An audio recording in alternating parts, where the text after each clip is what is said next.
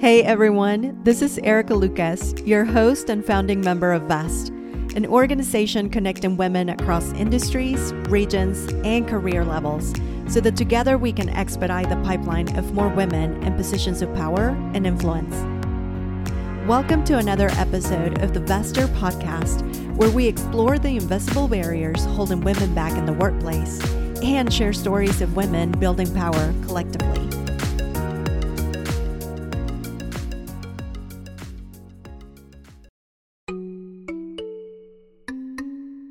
Creator economy is relatively new. And um, and this conversation around mental health and boundaries is very important. And the way that you decide to do that for yourself i think you make your own rules um, when it comes to that. If you wanted to create create all week and wanted to not engage on the weekend or maybe just post one story then that's fine. Um, and i think that's something that i'm learning to navigate as well. My boundaries with social media and and respecting the time that i need for myself to live my life like my real life. Um, and and i think that's really important and some and more conversations should be had around that topic. More than 50 million people now consider themselves creators fostering the creator economy which is now valued at more than 100 billion dollars. The surge has been especially pronounced over the last year with a growing cohort of women pursuing opportunities in the creator economy but what are those opportunities for women? What are some of the challenges women face in the creator economy, particularly as it relates to mental health?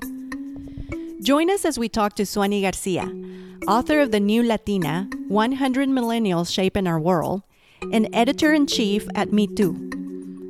For Suani's full bio and show notes, go to www.vester.co forward slash podcast. This recording was part of a more intimate coaching session with VEST members and has been repurposed to accommodate this episode.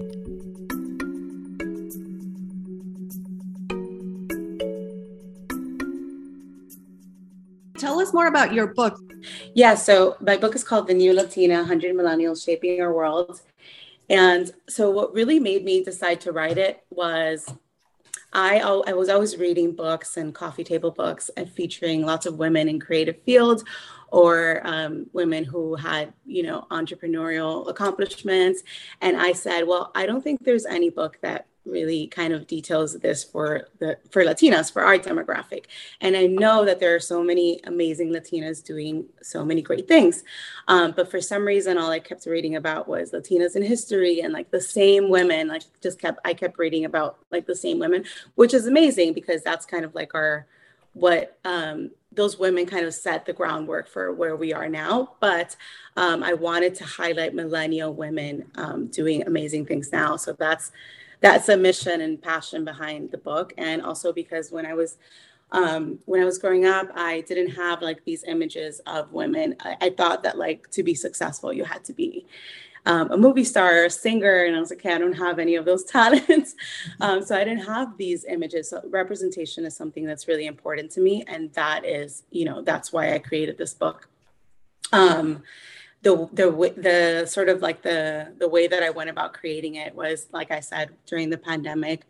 Um, I I I was sort of looking for for avenues and and because I I didn't have any work at the time, and so I said, okay, I've always wanted wanted to write a book. I didn't think it would be this soon in my life, but I said I always wanted to write a book.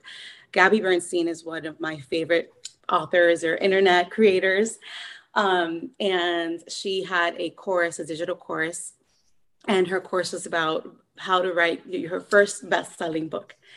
And I, um, yeah, at the time I applied for the scholarship because it was it was pretty expensive, and I just didn't have that money to spare. And I applied for the scholarship. I got the scholarship to take the digital course, and um, basically the, course is like really informative. It takes you through how you should pitch to a publisher um, how you should find out who your target audience is for your book how you should uh, market your book. So it takes you through all of that. But the, the first exercise in the first module um, basically has you kind of visualizing yourself as this author and visualizing your book just touching millions of people. And it's a practice in visualization which stuck I, it stuck to me and you know it just it's something that i believe in. So it was something that was really powerful for me. Um, then a week later i met my publisher. I just met my met my publisher out and about and i was um, i was having dinner at a restaurant. Uh, we were with a big group of people. He happened to be one of those people. We got to talking about our careers. He, you know he was telling me how he's published all these different books and um, and just basically about his company. And i said, Well, I have this book idea. I would like to um, sort of pitch it to you, like informally. I would like to talk to you about it. And it helped that. Um, that I already kind of had a connection with him, that I had already talked to him about my career and my passions before I had pitched that, um, which we can talk to, which we can talk about later. But um, yeah, and then he he said, okay, I like your idea. Send me a formal proposal. I sent him the formal proposal. He liked it. He's like, okay, let's do it. Then I started working on all the research for the book. So tell us about the process. What was the hardest thing you had to do besides putting yourself out there? The hardest thing I had to do was I, I have patience, I would say, because the process was for me it was so enjoyable i enjoyed everything about it like I, I i had women that i already knew i wanted to feature and then the research like researching and calling for other women and calling for more pitches from from you know our the nation the, the my the community um, and just like writing it designing it all of that was very enjoyable.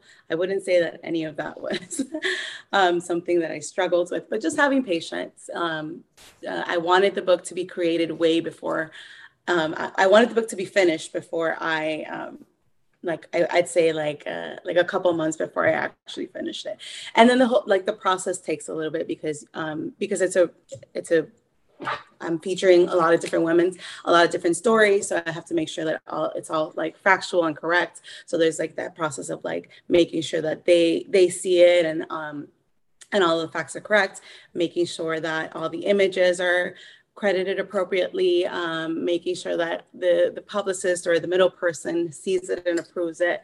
So there's a lot that goes into it. Um, so I'd say that having patience to get like this baby out into the world was um, my biggest struggle. what about your biggest fear? That did you ever have fear of doing it in the first place, or fear of, you know, who's going to read it? Um, and then how did you overcome that fear? Um, I don't think that I had any fears. I think that it was, it was, so I'm very, I'm a very spiritual person and the project was just very, I was very sure that this was what I was meant to do at the time and that things would work out and that, and that whoever needed to be, I would even say like, whoever needs to be in this book, please like let them be in this book and let that come across just very seamlessly because, um, I understood this project as something so much more beyond me. And I'm so grateful and happy that I was able to create it. I was able to write this book. But um, it's, you know, I, I saw it as something that generations of women would read and generations of women would get so much from it. So for me, there, because of that perspective and that point of view, I, I didn't really have a lot of fears um, about the book or uh, about create uh, you know in the in the entire process of creating it. What about putting yourself out there as an author right? I mean you i mean you you've been writing all this time and you've been uh, in, in the pr world but what about putting yourself as a creator out there? Was there any doubts ever? Yeah so what helped me was that i had started a youtube channel a couple years before I pitched this book and I wrote this book. So I had already been sort of on camera, um, starting on YouTube and and creating videos, creating content for digital. And because I was working in public relations, I had already been on TV for several clients that that we that um, that we needed like sort of have to have TV appearances. And so I had already been media trained. I would media train our clients. And so this was a world that was familiar for me, which really helped me. Um, and then putting myself out there on social media, it was more about like growing. And now, okay, like I, I need to figure out how to talk about this book without like talking about it too much because then people get tired of the same content um, but also like letting people know who i am and what i do and what i'm passionate about and managing that managing a full-time job and managing you know anything that else that needs to go you know it's all um it's a lot it's a lot to to work with. Uh, so this is a perfect segue because again our topic is uh, the creator economy and the opportunities that exist for women. You are both a creator and author and through your role at mitú, you also work with a lot of creators uh, and brands uh, leveraging uh, creators. What can you tell us? What do you see as the main opportunities for women? In terms of social media?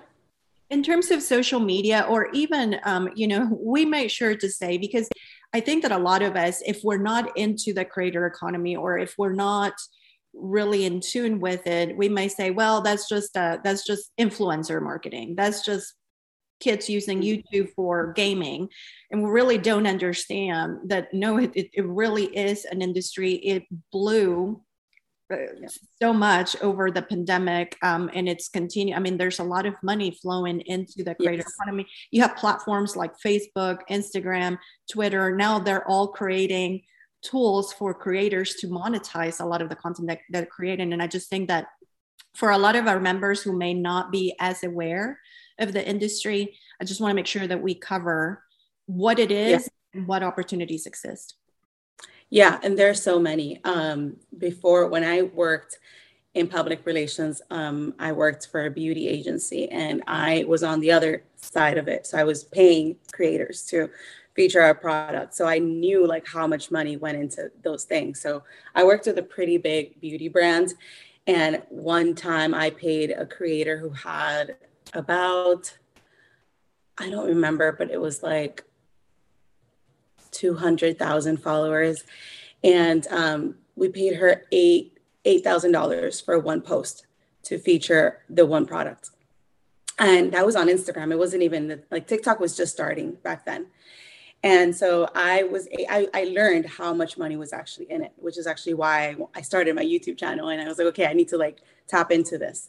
Um, and then after, during the pandemic, I was, um, I was at home a lot, like we all were, and I was cooking a lot. And so I would, I would, I would make low carb recipes. I would share it on TikTok and my TikTok. So I'll give you some background. I started YouTube about, um, I would say like four, three, four years ago. I have, let's see, I think I have um, 4,000, about 4,000 followers on YouTube, and I can already monetize my channel through AdSense. I started TikTok last year and I have 50,000 followers on TikTok. Um, so TikTok is like the like if, if you're gonna start with a platform, I would recommend TikTok because it just moves a lot faster than other platforms, and you really want to tap into it now. Um, I mean, now a lot of authors are on it. They're they're sharing their stories, and it's such an amazing platform because it's not something you don't have to have this picture perfect life that you might have see on Instagram or on YouTube or this aesthetic um, or you know whatever. It's you can literally just be yourself, talk to the camera, and connect with people. And TikTok is like the most organic platform, and um, and i'd say like the the less you try on there the the better it is for you. So if you're someone who is like i don't want to i don't want to pretend that i have this life that i don't have. I don't want to feel like i need to have an aesthetic. I just want to talk and connect with people i highly recommend tapping into tiktok. Um, you'll be able to grow your audience much faster on there and just connect and um, and then be able to tap into the creator economy. Um, you, you'll get paid for for your views. You'll get brand deals. I've already um, gotten a few brand deals for my just for like my food content, and these are things that like, and you can tell me to stop if I if I'm like um, ranting, but. Um, so for example, I always tell my friend, my friend, she works in healthcare industry and she has a really great salary, a really great position. And I tell her, I'm like, you should get, you should get on TikTok you have she has like this dog that she loves. I'm like you're always taking pictures of belle. Belle's a dog's name. You're always taking pictures of belle. Um, dog um, and animal content people want to see it people love it. And you could you don't even have to show your face. You could get sponsorships from um, from um, toy companies or animal companies. And it's like you can you can share to the world what you already do. So when i started cooking on tiktok i was like, okay i'm already cooking every day. And i'm already trying to find low carb alternatives to the food that I already eat. So let me just make a 15 second video about it. And it's just, it's basically just that. Um, it's like, it's basically just putting yourself out there in that way, but not thinking about it too much. Um, and just put, sometimes when you first start, you got to push out a lot of content and see what works. When I first started YouTube, I pushed out a lot of different content. I did makeup, I did um, clothing, and the one that worked the best was um, what I do in a day as a public relations manager. Um, and that one just kind of blew up because there was a niche there. There was like a space there that wasn't filled. And I remember I, I got a lot of comments on that video saying, um, saying that they they didn't have any videos like that on on they had never seen a lot of videos on on public relations on YouTube, and um, and then that helped me grow my audience for communications and for writing this book. And so my YouTube audience is all about that, and then my TikTok is more about like food and, and recipes. How would you coach somebody to know which platform? I mean, TikTok is uh, growing and it's it's relatively new, so so it's a great platform. But um, you know, some would argue, well, my audience is not there, right? It, and and and I do agree. It's not only a lot of people make the mistake of thinking it's only Gen Z or Gen A um, on TikTok, but no, there's there's there's millennials, there's Gen X, and all of that. But um, how would you coach somebody? What platform should they use? To be to be honest, I would say get on TikTok. I think that people think that it's just Gen Z or that it's a younger audience, but there's all different types of audiences on TikTok. I mean, I've seen like grandma TikTok go like like go viral, have like this. I follow a bunch of different grandmas because I like that content. And they have millions and millions of followers. And it's just about like connecting. Authors are on there. Like even my publisher, um, told me to get on TikTok. He's like, it's growing. All the authors are on there. Um, if you have some, if you have a product to sell, that's where you want to be. If you have, um, uh, I don't know what, if you just want to sell yourself as a creator, that's also where you want to be. Um, I and YouTube and now Instagram is so now Instagram is a video forward platform, which means that you can post your, which means that they're gonna promote your your reels more than they will your photos. So you can post your TikToks on Instagram and grow your account relatively quick, more quickly than um, than before. And then YouTube is like my number one because you there's just a lot of opportunities there for for income. There's sponsorships, and then there's Google AdSense. So Google AdSense will pay you depending on your your views per video. Um, so yeah, I would say I would say the first thing I would say try it on TikTok. If it doesn't work out, then you can move on to a different platform. But I promise you that there's all kinds of demographics on TikTok. Can you tell us a little bit more, Suani, about how you work with brands through mitú or even prior to that, how they can benefit from engaging with creators? Yes, yeah, so I worked with so the beauty brand that I worked with. Um, they they just had really strong like influencer marketing leg. And and basically it helps in in so many ways. So the first way is obviously sales and you know promoting your product. The second way is just getting to your target audience. So like getting to the person that you want to sell this product to. You could work with influencers who have that same demographic and who can speak to that product as well um, and who would already use that product as a brand, so right now what's working best is organic content. So brands will pay an influencer to say, oh my God, I love this mascara on TikTok. And then they'll repurpose that if it's in the contract and they're able to um, use that content to use it as an ad. You don't have to spend ad dollars. Um, to create content from like your in-house team or the agency that you outsource you can pay that money to the influencer get the rights to that video and then use that video as an ad um, and then run it and then see how that works. And t- uh, typically it will work better than any sort of like uh, more stiff uh, content that you'll see that you'll like reproduce in house. Absolutely. Um, Emma wants to know if you have any experience or examples with monetizing LinkedIn. I don't. I would say I, I know that there's opportunity there, but I don't really, I'm really bad at using that resource. Yeah, um, I will say, Emma, what I've seen people, how people are monetizing LinkedIn, it's better for uh, B2B. So if you're doing direct sales or B2B um, business, um, or if you're, again, working on your a personal brand to get promoted, hire, whatever. Um, but also for creators, what I've seen them do is that they're doing workshops. so they do workshops or um, uh, courses, and then they either offer them for free uh, to get them to subscribe and then do an upsell later on, or they charge for the workshop that they're doing on LinkedIn. And, and so, are they doing the workshop on LinkedIn? Is that what you've seen? Okay. Yeah, yeah, they have LinkedIn. So the tools that LinkedIn provides is more for educational content, uh, workshop type related. You can also go live on there, um, but they're also coming out with tools that again will allow you to charge for people who actually are RSVP to your event. Okay, thank you. Yeah. Uh, there's another question, Suani. How do you suggest going about monetizing if you're just starting out? Do you proactively seek out those opportunities or do you build your audience first, Suani? Yeah, so you can build, and going back to that, I think I've also seen um, creators create uh, courses on Teachable and sell those courses. If you and if you could host um, like a like a 30 minute workshop to as a lead to your courses as a lead to whatever you're selling you could also go back to that and use that um, use teachable as a platform and use linkedin to kind of guide people there um, just something that i thought of but um, in terms of creating your audience i would say uh, you can monetize even if you're a micro influencer. It just depends on your engagement. So it depends on if you're a micro. So my friend just started his podcast, right? and um, he has about 5,000 um, followers now, but he has really high engagement. So even when he'll say, I'm hosting an event, like people will go. When he says, I'm selling something, or when he tells people, I really like this, people will uh, respond to him because they, trust him. So it's about building trust and building engagement with your audience more than the numbers.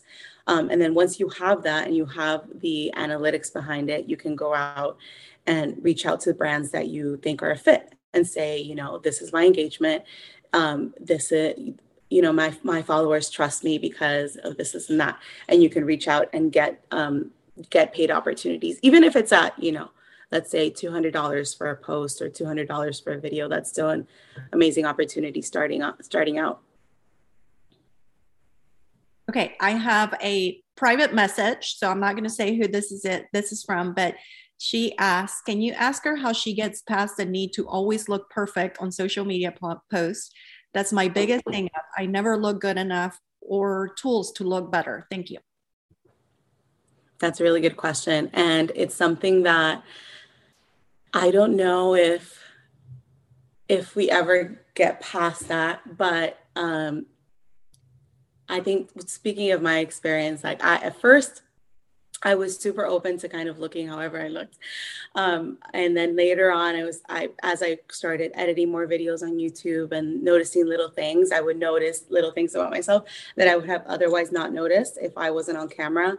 And, and I, I just have to like continuously check myself and say, you, just because you're seeing this on camera, like this is how people naturally are. This is like, this is your hairline. Like this is normal just because we see these images of like, perfectly photoshopped women. Um, it doesn't mean that you have to look like, like that. Something that really helps me is following women who whose content is about that is about like not looking perfect. So they'll show like all of the imperfections and they'll say you know this is who i am. This is what's normal. And i will follow i will make it a point to follow more women who are focused on that. And it gives me it it empowers me to do it as well. Or it empowers me to not feel bad um, and to not always use filters when when I'm on Instagram stories and to kind of like show that rawness. And then TikTok is also a place where a lot of people show how they are naturally. There's no filtering, there's none of that. And so TikTok just like the environment and the the I don't know. Uh, yeah, I guess the environment on that platform is to show your raw life, and people connect with that more than they would anything that's um, you know too done up or too too much makeup or anything like that.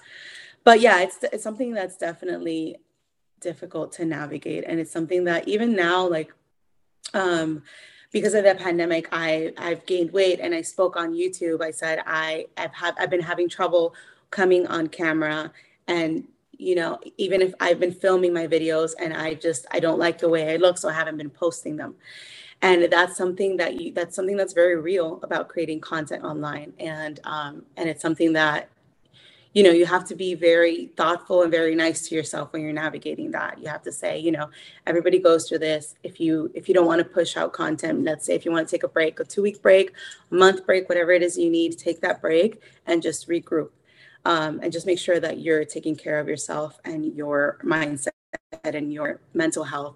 Um, before and that you're strong that when you're when you're ready to push out content that you're you're going to be okay no matter what people say yeah, I couldn't agree. I don't know if that answered the question. No, I, I think it's great, Suani. And um, I would just say that I, just authenticity. And I think um, there there's actually creators that are creating content about being imperfect, you know, or making fun of Instagram like perfect pictures and stuff like that. I, I tend to follow those as well. Um, there is another question, and this is actually a great seg- segue to my next question, which is a hot take, right, of, of this creator economy, and th- that is a mental toll that it sometimes sometimes takes, not just again on the creators, but on on the people on platforms. Um, and actually, I'm just going to use Sheena to lead us to this uh, segue. She says, "Do you experience much negativity on social media, both when you look perfect and imperfect? Um, and if so, how do you handle it?" To be honest, on YouTube and Instagram, I haven't experienced much negativity. There's been some comments that um, that are highlighting like what I'm wearing, or um, like the other day somebody said about some someone said something about what I was wearing and that they didn't want to see it. And I was like, okay, if you don't want to see it, then don't watch the video. I just commented back like, don't watch it. Like I encourage you to stop, you know, watching the videos. And um, but yeah, on TikTok, on, on Instagram and YouTube, I haven't seen that. On TikTok, I get some negativity. It's never really about me or the way that I look because I share a lot of recipes, but it is um, but if i'm like doing like a low carb recipe people get really triggered with food recipes i've found they they want to tell you what's healthy and what's not and they they just you know they get triggered so they'll they'll say it in the comments um, I typically don't engage a lot with that on TikTok, um, although sometimes I will if it's something that I find that would be informative. Or you could also use use that to your advantage and post a video and you know talk say you know respond in a video and people are, are like going to back you up and people are going to be um, supportive of you. But I'd say for the most part, you get a lot of support. I, where I am right now, I've gotten more support than I have negativity, and that really does inspire me to keep sharing. Um, you'll get a lot more, you know, people clapping for you and wanting to support you than you do people saying negative things. And people are always going to say negative things no matter what what you do or where you are. Um, so that's definitely something that um, that we should all work to overcome because it, it can't stop you from from going for what you want to go for. And a lot of people a lot of other people who are less qualified are doing it. And so you have to you know figure it out as well. Period. Um i also I, you know what? I, sometimes um when i did my ted talk i one of my uh, friends told me it's okay for you to block uh trolls. Just block them just you don't have to respond to them. You don't have to you and you can just block them so you never see them yeah. or deal with them again, especially on Twitter. Um, and and I couldn't agree more. Um, the other thing about perfection that I would just say or go back to, uh, and I made a post about this um, uh, on Twitter. I'm more active on Twitter just because I'm witty like that. but um, it, you know, I, I think that often we have the solution, and I and I think it's been you know societal norms have instilled this on women that we have to wait until everything's perfect or that we have to look a certain way or act a certain way. And that has limited us or put limiting beliefs in our mind to not start or not do. And so I often talk about like me, right? I started a podcast, uh, which does very well. Actually, both podcasts do very well. I, you know, English is my second language. You guys have heard me before. I make up words all the time that don't exist in the English dictionary. I uh, mispronounce things. Um, and it, I, I just haven't allowed it to stop me, you know, and, and uh, it, it, is what it is. And if people are going to relate to me as just something that people get used to, um, and I've learned, I, I, wasn't always this way, but um, I've learned to just accept myself, love myself, um, and then block the trolls. And like, hey, if, if, I'm not for you, I get it. If you if you're still following, then you're still a fan, even though you don't like me. Uh, but you, I think you develop that mentality over time, and I think that what you said, Suani, following those type of people that also reinforce. Um, you know, I think one of the best things that we can do for each other as women is to help us remove each other's limiting beliefs right or, yeah. or limitations that whether we've imposed on ourselves or others have imposed on us so i love this. Uh, jennifer says yes i block trolls constantly. Good for you jennifer. Uh, there's another two questions. Sheena she says do you oh no that we already did that. Um, Stephanie says, Do you ever have to step away for periods of time from social media or your phone sometimes, or screen time numbers? Uh, screen time numbers can be daunting. Or does it feel like you have to stay engaged because of this this is part of your career? Like can you ever turn it off? Great question. Yeah i think it's up to you. I mean i turn it off. Um, for me just having what giving myself what it is that i need and my alone time and my reading time and my time for reflection off screens. I work on like i'm on a screen all day every day um, is the most important thing. Um, I don't, that's, uh, creating is not my full-time job. So i have that luxury of like stepping away. And even even if you are a full-time creator i think you could also do that like once you have um if you're if you're not just creating but if you have maybe a product to sell or classes or stuff like that then you can step away. But i think in general like if you need to step away from social media feel free to do so. I mean you make the rules for your platform. You make the rules of about how you engage with people. Let's say you're, you know, I, I follow a creator who will po- uh, post lots of content um, Monday to Friday, and then on Saturday and Sunday she's she's not as active. On Sunday she's not active at all, and I understand that, and I I can go back to her on Monday and say and be like, okay, like she was off on Saturday because it was the weekend. Um, so I think like I think we're just all trying to figure this out because it's the creator economy is relatively new, and um, and this conversation around mental health and boundaries is very important. And the way that you decide to do that for yourself, I think you make your own rules um, when it comes to that. If you wanted to create, create all week, and wanted to not engage on the weekend or maybe just post one story, then that's fine. Um, and i think that's something that i'm learning to navigate as well. My boundaries with social media and and respecting the time that i need for myself to live my life like my real life. Um, and and i think that's really important and some and more conversations should be had around that topic well, that was going to be my next question. How do you balance it all? But I think you just answered it, answered it uh, beautifully. What are the best tools that you, this is Gabby's question because she's always looking for tools. What are the best tools that you've come across or that you use for any of your platforms? Tools, um, like like um, like video tools or picture editing tools or copywriting tools. Okay, so for video editing, I use Filmora. Um, it's a the most basic video editing tool ever. And i when i first started uh, editing my youtube videos i didn't want to learn how to use final cut pro because i was really overwhelmed by it. So i said okay i need to find a solution to this. I need to find something that's more simple so that I can continue, like I can move forward with this. And I found Filmora, which is very, very user friendly. I promise anyone can get on it and edit videos. If I could do it, anyone can do it. Um, it's very user friendly. In terms of TikTok, I edit videos on the app. Um, it's very easy to do that. As I'd say, like go on the go on the app and start playing around with posting videos and um, there's a lot of creators who also teach you how to make certain videos that you want to make, but start off like with the basics um, so you don't get overwhelmed by it. And if you get overwhelmed, then you're going to stop. You're not going to want to do it anymore. So just start off with with the basics. Um, and so yeah, so on TikTok, I, I use the app. On for YouTube, I use Filmora. What else do I use? Oh, there's I know there's like this website where you can so Google Trends is actually something that's really helpful, and it's something that I use for me too, um, to check out what's trending at the moment because most of those stories will do well. Or if you if you know if there's um, like the Super Bowl, right? Um, Super Bowl recipes were were trending on TikTok. Um, so any kind, just having um, keeping an eye out for for trending topics is, al- is also helpful when you're creating content.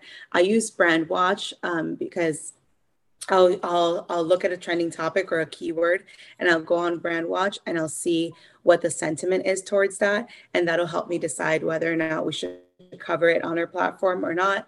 Um, I know that there's this other tool that tells you. So this tool, I'll find it for you and I'll email it to you. But um, it, it's a website and you type in a password, let's say public relations or um, entrepreneurship and it'll tell you what the what questions users are asking about that topic. So then when you create your content related to your field or your industry, you can answer that question and you know that there's a gap there so you can fill that with the information that you have. And then in terms of like SEO, it'll help people it'll help um, drive users back to your website or to your social media um, to whatever it is. So that tool is also really helpful. That's great. Uh, thank you for that. Um, and then uh, Sophia says, yes, very cool. Please do share that tool once you remember. Uh, this is a great question as well. And please, all the members, we it's kind of interactive. You know the drill. If you're new, we don't wait until the end to ask questions. We've been asking all questions uh, throughout. Uh, so this is the time we have 10 minutes uh, with with Suani. So let's make the best of them.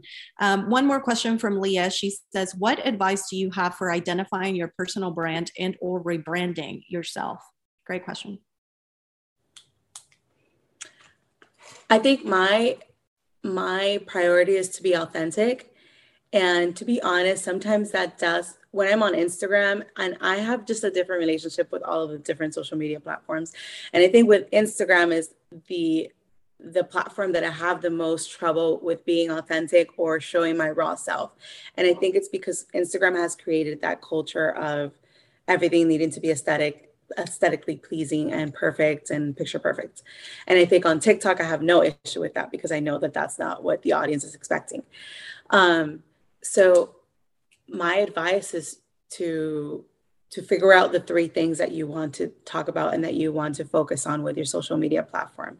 Like, are you going to do um, public relations content mixed with beauty content and mixed with beauty and fashion?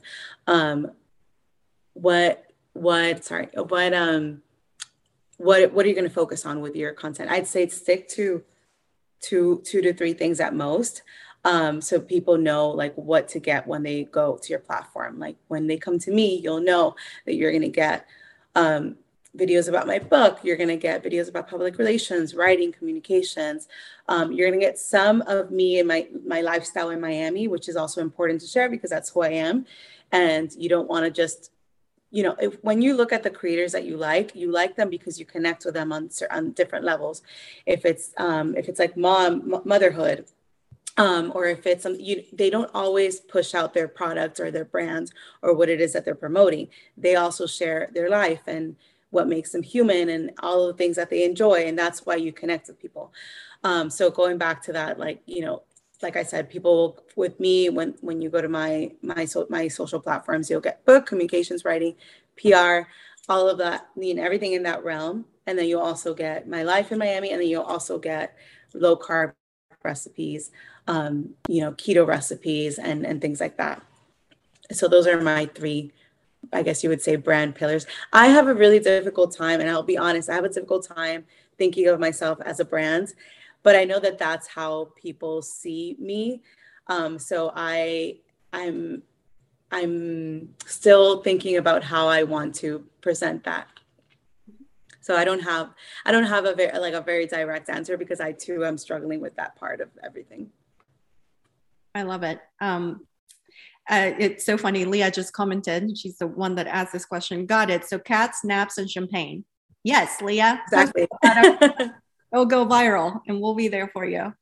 Um, all right. So um, I, I also wanted to talk to the lawyers in the room, the the more traditional, you know, lawyers, uh, CPAs, um, whatever. I've seen a lot of great content being created for those type of roles and sometimes my friends are lawyers will say well what the hell am i going to do how am i going to use that there's a there's a woman lawyer that has like women lawyers she created this immense platform where she gives advice for lawyering to women um, and and out of that it's a pipeline for clients to come in. So just think outside the box of how you, and also if you don't want to do it, don't. We're not here to convince you to be a creator or to be on social media at all if you don't want to.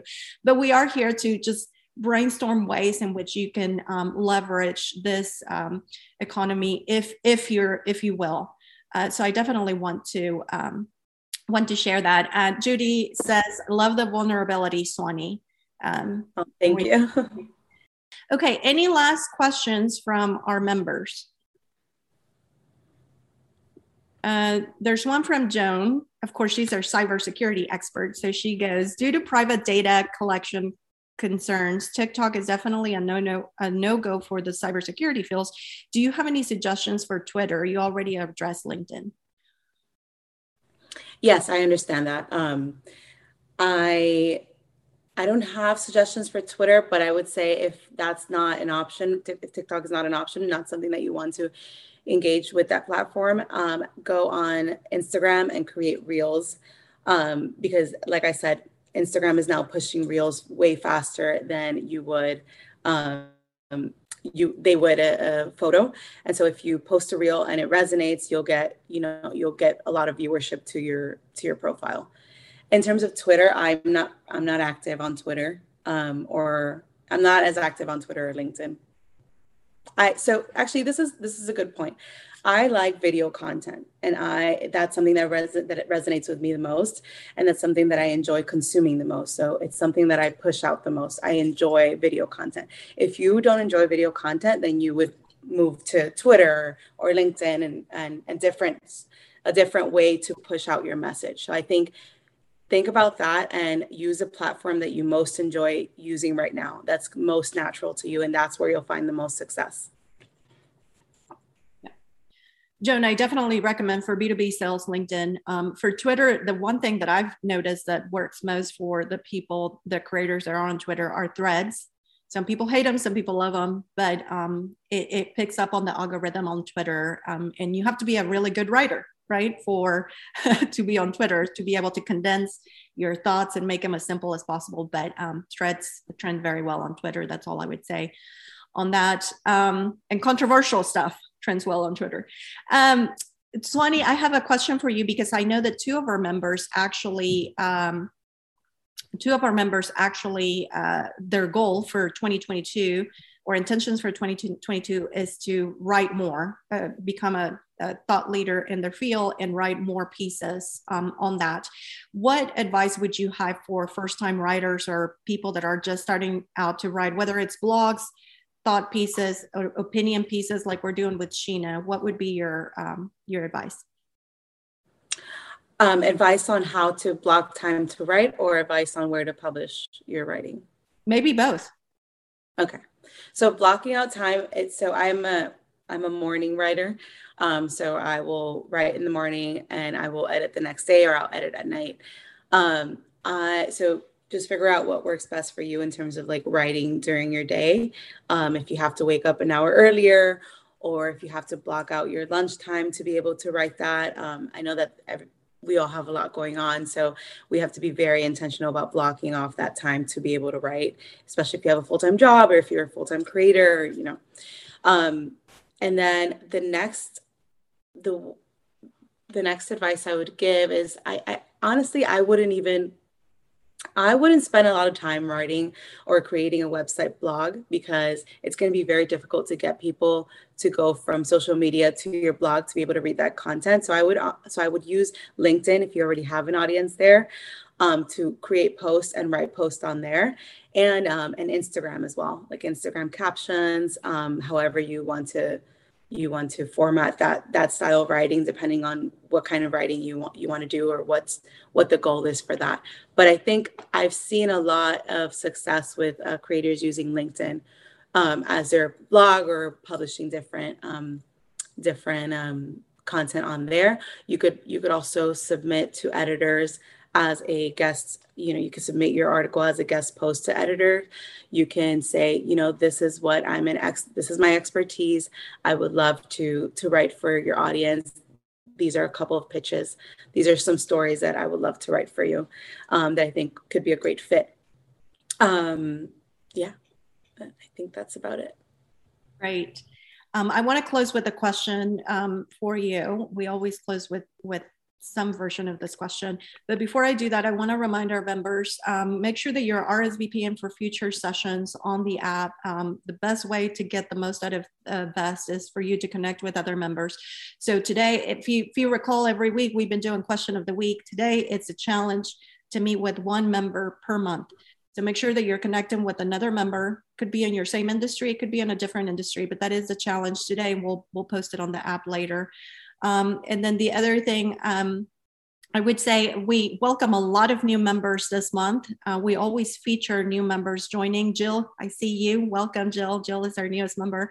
Um, so we'll, we'll, be featuring, we always feature them on the last newsletter of the month. So just be sure that you're checking that as well. And then welcome them, say hi to them. The power is in the network, but we as Vest do that for you. You have to make the relationships, you have to connect with one another. Uh, we can always just provide the means. Um, and so, in person events coming up, new sessions coming up, make sure that you're RSVPing for those. And our last question What advice would you give to women, whether they're writing a book or wanting to get into the creator economy or just this in general? My advice is to enjoy it, enjoy the work. So if you have if you're trying to push out a video and it's not working, you're not having fun with it, don't push don't don't publish it, you know, take a step back and say what is something that I would enjoy and what is something that I would like to see and then do it that way um, because that's always going to be that's how the energy is going to be felt on the other side of the screen and anybody that's watching you and also just enjoy enjoy the what you're building and what you're creating. The process should be enjoyable as well. Um, it should be work, be something that you're excited about and you're excited to create. Um, so make sure that you find that, that whatever that is for you, wherever you want to create, whatever makes you makes you happiest and makes you feel like you're get you're getting to where you need to go and um, and getting to people. Um, so enjoy it and everything about life. Enjoy it. Try to enjoy it as much as possible. If you enjoyed this episode, leave us a review and subscribe to our podcast for future episodes. You can also join the conversation by becoming a Vest member. Go to www.vester.co and apply today.